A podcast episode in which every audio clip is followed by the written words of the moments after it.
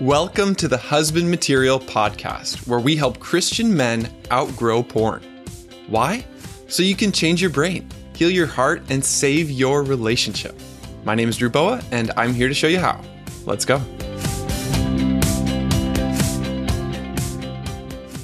Hey, man, thank you for listening to today's episode with Dr. Peter Malinoski. We are talking about the importance of experiential healing, not just changing your thinking or changing your habits, but actually opening yourself up to have a healing experience and why that's so important. Then, in the next two episodes, we are actually going to give you an example of what that looks like and what that feels like. So, first, Dr. Peter will facilitate an inner experiential exercise for us next week. And then the following week, I am actually going to submit myself to this process using this amazing approach called internal family systems. Peter approaches this from a Christian perspective, specifically in the Catholic tradition, and he is amazing. Guys, you got to listen to this. It's really, really good. Enjoy the episode. Today on the show, I am joined by Dr. Peter Malinoski, who I'm so excited to introduce to everyone. I've really enjoyed getting to know you, and I can't wait for what we have in store. Peter is a clinical psychologist in private practice in Indianapolis, and he is also the founder of Souls and Hearts and the podcast Interior Integration for Catholics. I want to read a little section of Peter's bio that I think is really helpful. He says, I'm particularly focused on unconscious psychological factors that thwart one's capacity to receive love from God and other people and to love God and others, including the effects of trauma, drawing from psychodynamic, attachment, interpersonal, internal family systems, and EMDR approaches, which is so, so cool. Welcome to the show, Peter. It is so good to be here, Drew. Thank you for having me on. I have been looking forward to this. So you're welcome. What else do people need to know about you? Well, yeah, I mean, so I love the question because it goes right to the core of this stuff that we're going to be talking about today is identity. You know, you're essentially asking me, who are you, right? What's your identity? And I can give you the standard demographic stuff. You know, I've been a psychologist for more than 20 years, married for 26 years, seven kids, grandfather of one. But if we go a little deeper, what are we going to get to? We're going to get to that I'm a passionate Catholic. I'm on a mission to ground human formation and a Catholic understanding of the human person. And I do that through my private practice, also online through Souls and Hearts, which you mentioned. I write a weekly reflection that's at soulsandhearts.com backslash blog. Um, I'm also a podcaster, as you mentioned, so we have that in common. So there's like a bond right there, right? Because we both do this, you know, um, and so that's great. Um, so it's all about bringing the best. I'm all about bringing the best of psychology and human formation and grounding that in a in a Catholic understanding, a Christian understanding of the human person.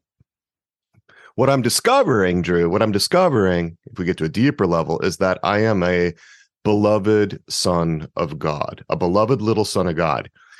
Not just a son of God, but a beloved son of God. And that beloved, that holds the key for me, right? I know this intellectually. I know this from my early training. I know this from the, you know, from the Bible. I know this from, you know, the, the kinds of teachings I've got.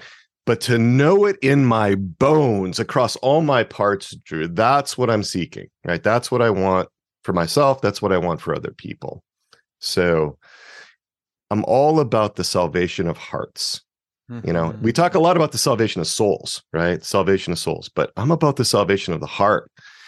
If you save the heart, you'll save the soul too. So, mm-hmm. yeah. Amen. And in addition to Jesus saving us, there's another really wonderful healing perspective that has also helped us both called IFS. Internal family systems. Absolutely. Yeah. It sounds like for both you and me, internal family systems and Christianity have both been so, so helpful, especially when we put them together. I feel like as a clinician, and then when I work like in the resilient Catholic community or some of the other communities that I'm involved with, like it's like I get to cheat. We've got like the the you know the truth from divine revelation. Um and then we have the best of this um, this this approach that was really um really discovered phenomenologically by by Richard Schwartz. And you know, I think that's a very um uh in a, a Catholic with a little c, you know, meaning universal. It's a way to bring in the best of what's out there. You know, we want to find, you know, Richard Schwartz doesn't have to be Christian for him to discover really good things. Watson and Crick, the discoverers of DNA, really anti-Catholic, um, anti-Christian. Um, but we still believe in the double helix structure of DNA. So I'm really about like drawing from the best of what God is offering us through whatever means he chooses. And I don't doubt that Richard Schwartz could be an instrument in the hands of God to bring something really good to the to the to the yeah. world. So Absolutely. As I was taught at Wheaton College, all truth is God's truth. Exactly. Exactly. And can we be open enough to that, you know? And can we be, you know, can we can we can we bring in the fullness of what God's offering us? you know so so i think ifs is a huge a huge door opening you know mind blowing way of uh, understanding the human person so absolutely yeah. and one of my favorite things about it is that it's experiential yes yes what do we mean by that all right so experiential let's get into that because it's learning by experience now, my grade school teachers would be like, you can't define a word, you know, with the word itself, right? Learning by experience, experiential. All right, all right, right. Mrs. Stecker, I hear you. Um, it's not just knowledge in our head, not just what's going on in our in our in our mind. Um, there are so many things that we know in our heads, but we don't know in our hearts, that we don't know in our bones. For example, that I am God's beloved son. there you go. Yeah, exactly. Perfect example, right? We want to know that with every fiber of our being. Every fiber of our being. Luke 10 27, our Lord tells us, second great, uh, the, the great commandment, right? Jesus answered, You shall love the Lord thy God with all your heart and with all your soul and with all your strength and with all your mind and your neighbor as yourself. Two things here. Look at this. He says, first of all, all your heart, not just with some of your heart, not just with some of your parts, but with every fiber of your being. So this means that it's got to be integrated into all of who we are. And the other thing is that he leads with the heart. He doesn't lead with the soul. Mm-hmm. You look at this in all three gospels, right? That recount this, it always starts with the heart, right? So that's critically that's critically important. The soul is really important, but I think that this is really about the heart. I think this is really about the natural level that we're working with within internal family systems. And like John the Baptist, we want to prepare the way for the Lord. And so that means shoring up that natural foundation for the the the, the life of love in, in, with God. Mm-hmm. Yeah. So, in, yes. In other words, if I'm understanding you correctly, if you want to know with every fiber of your being that you are God's beloved son, Mm-hmm. It's going to take more than cerebral information dispensing. Some of the toughest clients I've ever had have had their doctorates in theology and philosophy. They've tried to substitute. There's actually psychoanalytically a term for this. Um, you know, there's this this this there's this way that we try to to to substitute. It's called compensation, right? Um, where you compensate for a lack of love in relationship with studying love, right? And imagine this imagine a psychologist, imagine a psychologist who had studied everything there was to study about love, had read all the books, looked at the studies, read all the theories, you know, all the different models of love and so forth, but never had a love relationship with anyone. How how much would that psychologist really understand about love? Right? All up in the head. And so when we approach this question of you know, pornography, masturbation, sexual sins of various kinds. And I just love that you have a podcast that's focused on this very specific issue. When we when we when we approach this, we often come at it with just a few of our parts way up in our head. Mm-hmm. Instead of a whole person approach, something that takes into consideration the entirety of the person. Yeah, it kind of feels like my body is the problem my sexuality is the problem. And I just need to get my brain to be the solution. Just need to get my brain. And if I can only will, the strength of my will, Drew, is going to be what overcomes this. Well, who is the only one that can just will and it's done? Right? God. God, right? So there's an element of pride in believing that I can just will it. This this reaching for omnipotence is reaching for a kind of divinity. And what we're, we're not called to, to act in that way. We are called to resist temptations. Don't get me wrong. I'm not saying the will isn't involved, but I'm saying we also have to be small enough to recognize how much we need to be loved, how much we need to be healed, how much we need grace, how much we need a loving father, mm-hmm. and how much we need our Redeemer, the Lord, how much we need the Holy Spirit in all of this. So, Amen. And to say that I need God is not to say that I don't need healing experiences. no. Uh-uh. Today, we're going to hopefully facilitate some healing experiences for you who are listening. And this is just a very different approach than the typical approach of fighting for purity. I like to think of it as achieving versus receiving. Instead of trying so hard to be free or trying so hard to heal, which is achieving, instead letting go and receiving the love and acceptance and affirmation and beauty and goodness that we are created to receive. Yes. If we under if if we understood our identity, this would be so much easier. Yeah, understood it in our hearts. you yes, know? yes, um, yes. If I could not just know God loves me, but feel it, what a difference that would make. And it comes from having an experience.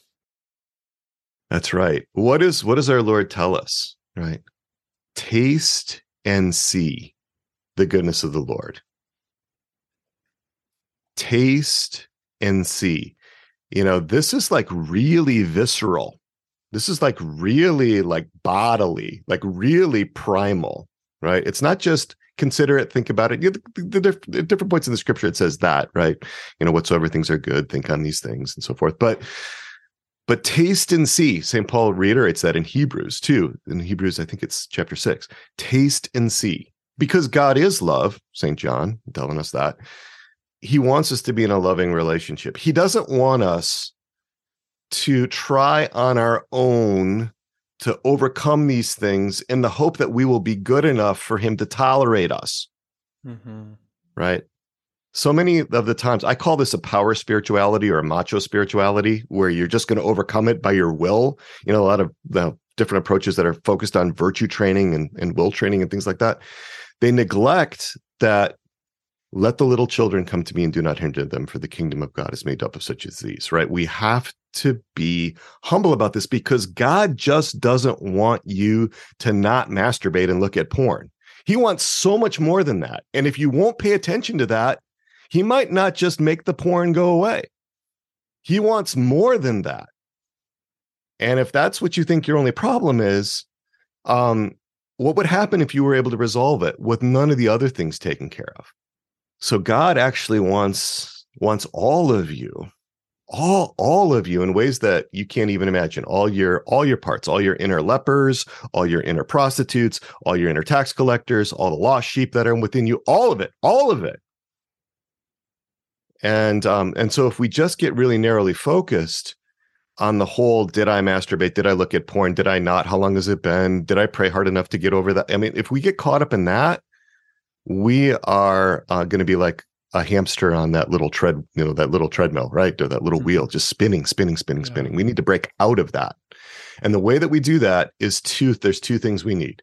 One is we need the experience of tasting and seeing the goodness of the Lord. And the second thing is that we need faith. That's what we need on the spiritual realm. Okay. On the, on the, on the, uh, and, and grace and grace. But on the natural realm, we need a way to start like reorganizing like what's going on inside of us right? We need a way to start thinking about how do we love ourselves? How can we be gentle with ourselves? How can we hear ourselves? How can we, you know, kind of become more integrated inside? Um, and so it's a two pronged approach. Mm-hmm. And what I love about this episode is we're not just going to talk about it, we're actually going to do it. yeah, you are game. You were like, you know, let's let's do an experiential exercise. Let's do this mm-hmm. like on the air. And I'm like, yeah, that sounds great. So, Peter, what is an inner experiential exercise? I think about it in terms of attachment. You know, we mentioned attachment theory right at the top of the hour, right the, when we were beginning. And, you know, Richard Schwartz talked about how internal family systems is attachment taken inside. What I'm hoping for when we do an experiential exercise, what they're oriented toward is the five basic primary attachment needs that we all have. This comes from Brown and Elliott, their 2016 book on attachment disturbances in adults. They've went combed through the literature. They looked at these five things that we all need in terms of the attachment, in terms of a secure attachment. The first is that there be a felt sense of safety and protection. A felt sense. It can't just be safe. It can't just be protected. A felt sense of it. You know, the second is that there be um is that there be this uh, sense of being seen, heard, known, and understood. Seen, heard, known, and understood. That's my paraphrasing of theirs. The third is that there be a way that uh, there can that that you can be calmed, that you can be reassured, that you can be soothed. The fourth is that there's a sense. This is the tough one: a felt sense of being cherished, treasured, delighted in. Right? That's the that's a really tough one for a lot of people. That's the tough one for a lot of people. I was talking about this with a psychologist friend of mine, Dr. Peter Martin.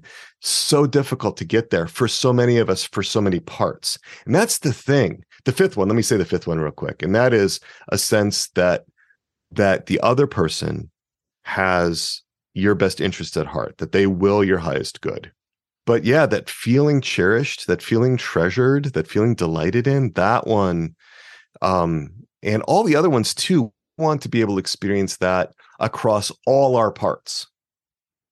And so uh, so one approach to that is often, well, we just start with God. I get this a lot um, from certain kinds of Catholic uh, uh, members of the RCC, for example, the Resilient Catholics community or clients. It's popular in some evangelical circles. We're just going to bring all of ourselves to God right away, you know. And you got to remember it's that's a frightening that's a frightening prospect for so many parts because of how they see God, how they've made sense of their experience, what they've projected onto God.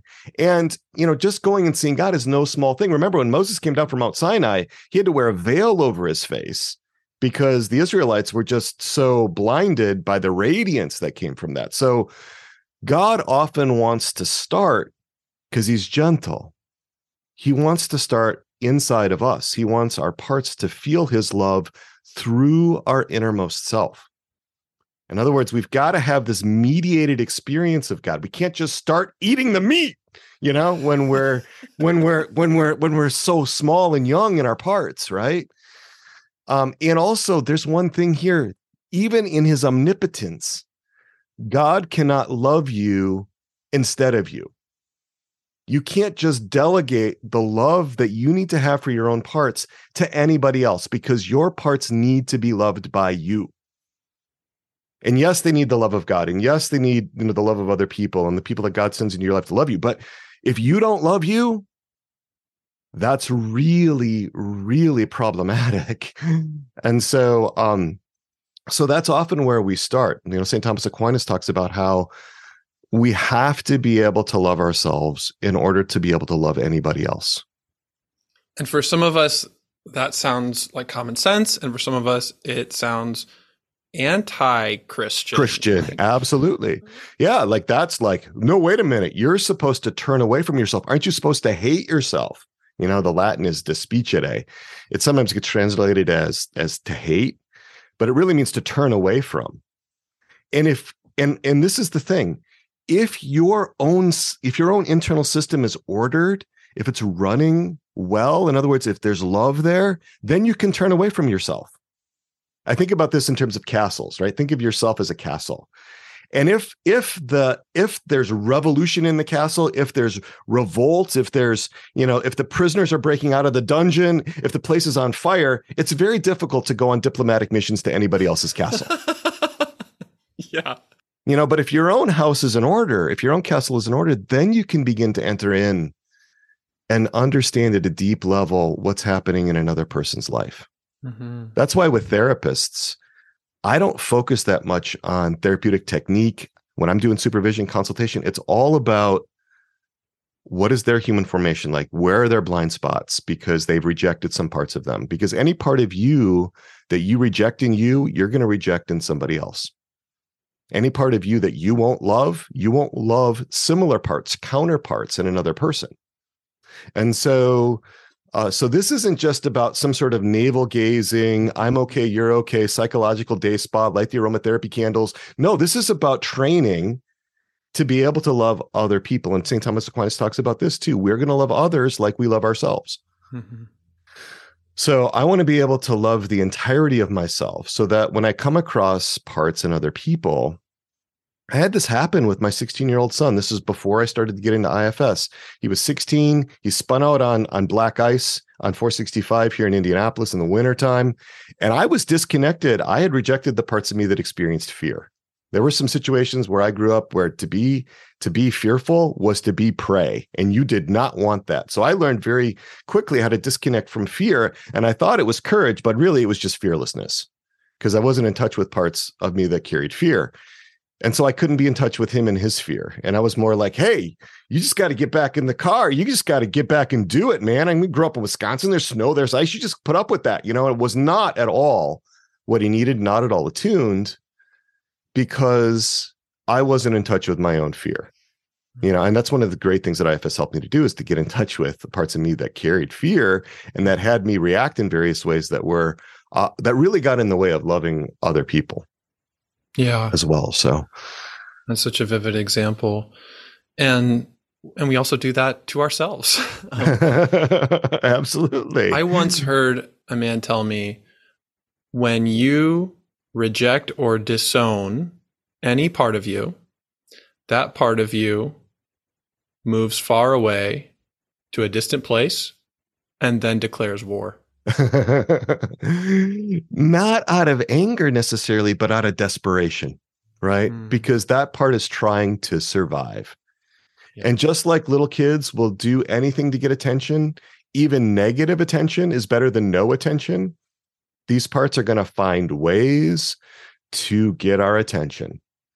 Including and sexually. So, including sexually. And so i look at these things yes they're problems in their own right okay? Yes they're they, they so many of them can be sinful in their own right but they're also symptoms right? So i want to see what they're pointing back to. And in that sense i don't want to just kill the symptom you know? Sort of like when you're driving along like um, I'm old enough to where you know you would have these dash lights come up, you know, uh, on the car, and if you knew what fuses to pull in the older cars, you could make the dash light go off and the engine light go off because you pulled the fuse, right? You've, but it didn't solve what what, what the problem was with the engine, right? You know, and so we, I actually believe that in a sense, and I want to be really careful here, not to see to seem like I'm endorsing sinful behavior, all right but in a sense, there's a way good can come from this in a way that we can get to the deeper issue. What is the need that some part of us is pursuing? What is the the perceived good? All right, that a part is trying to to connect us to when there are these impulses toward masturbation or pornography, when there are um, these desires that come up. What what is that? What are parts of us seeking for us because if we can find that out, if we can form a relationship with them, we can get them what they need mm-hmm. without the problematic behaviors. Yeah. You know, and and then then we're in a so much better place than just playing whack-a-mole with our parts, right? Trying to suppress them, trying to trying to to to just by the sheer force of will, you know, exile our parts and so forth um, it's a different approach but but it's all it's all it's very frightening for those spiritual parts of us that really want to be good and that really mm-hmm. believe that this sort of stuff is absolutely intolerable you know and that you know could lead to our damnation and so the, we're dealing with not just life and death but spiritual life and death conflicts among parts um mm-hmm. you know it's not just this life but uh, depending on where parts are with their beliefs about uh, damnation and hell and so on and so forth this could be an existential crisis uh, that we need to be able to appreciate. So, this idea of working with all of our parts together uh, is revolutionary, and it's very different than the um, than the repress and suppress and the the fight for domination within among parts. All of this is really important. And yet, so far, we've really just been talking about it, which is why next week we're going to take it into an experiential exercise and give you a taste of what this actually looks and feels like. You know, I, it's so important, though, Drew. I think it's really important that we did this conceptual work because there are parts of us who really care about us, who really care about us walking the the you know the narrow road you know and want us to to to want to really understand at an intellectual level that what we're offering isn't all woo woo and you know new age and it doesn't make sense. Like we want to be able to to to do the preparatory work so that those parts of us that care so much about like keeping us uh, on the straight and narrow that they can see that there's a rationale that this actually is conformable with what our Lord wants for us. That there is a way that these things can come together. That we don't have to reject, you know, IFS because you know the the the founder of it wasn't wasn't Christian. You know that there's there's that it makes sense, right? So I'm glad that we took the time we did to um to to to actually flesh these things out. And you know, I'm I encourage parts that have questions to um to be able to raise them you know to ask the hard questions not to just you know surrender and and say okay whatever because you know there can be harm with that. So so you know so yeah just to know that that that is something because i also have found that the most staunch critics of ifs approaches you know and and this sort of uh, combination this sort of uh, modifying ifs to to conform with a catholic understanding or a christian understanding of the human person they become the biggest advocates often because they've had a sense of being loved. They had a sense of being heard. They had a sense of being known. They had a sense of being understood, that they were taken seriously, you know? And then it was like, oh, okay. You know, this makes sense. There was something I was misunderstanding, you know, or maybe my vision of the faith and God's grace was a little too narrow or something, you know, that kind of opens yeah. up some doors, you know? So. And when you can feel seen, heard, accepted, safe, cherished, understood, and like there is goodwill for you, all those attachment needs, man, when those get met, it becomes so much easier to unattach from pornography. exactly. You know, there is a reason why this, um, why these things like pornography is just so um so prominent, you know, where the desires can be so strong or the impulses can be so strong. There's a reason for that. There's a need uh, that needs to be met. And so rather than um, AA had this idea, right? 12 step programs knew this. Like they had this concept of a dry drunk, um, you know, where it's somebody who stopped drinking alcohol, but they didn't get to what was driving it. And so they were very difficult to live with, very difficult to be in, or you start looking for substitutes, right? I mean, Freud found that if you just knock out one symptom, and he was using hypnosis to do it, his his analysands, the people he was working with, would would find another symptom, right? Why? Because if you wipe out one manifestation of a part's distress, it's not just going to say okay i guess i'm not going to i'm not going to try anymore. No it's going to find another one which is why i think so many of our most effective uh, psychotropic medications or psychiatric medications have so many side effects that can't be explained by the um, by the chemically active the neurochemically active ingredients in the drug.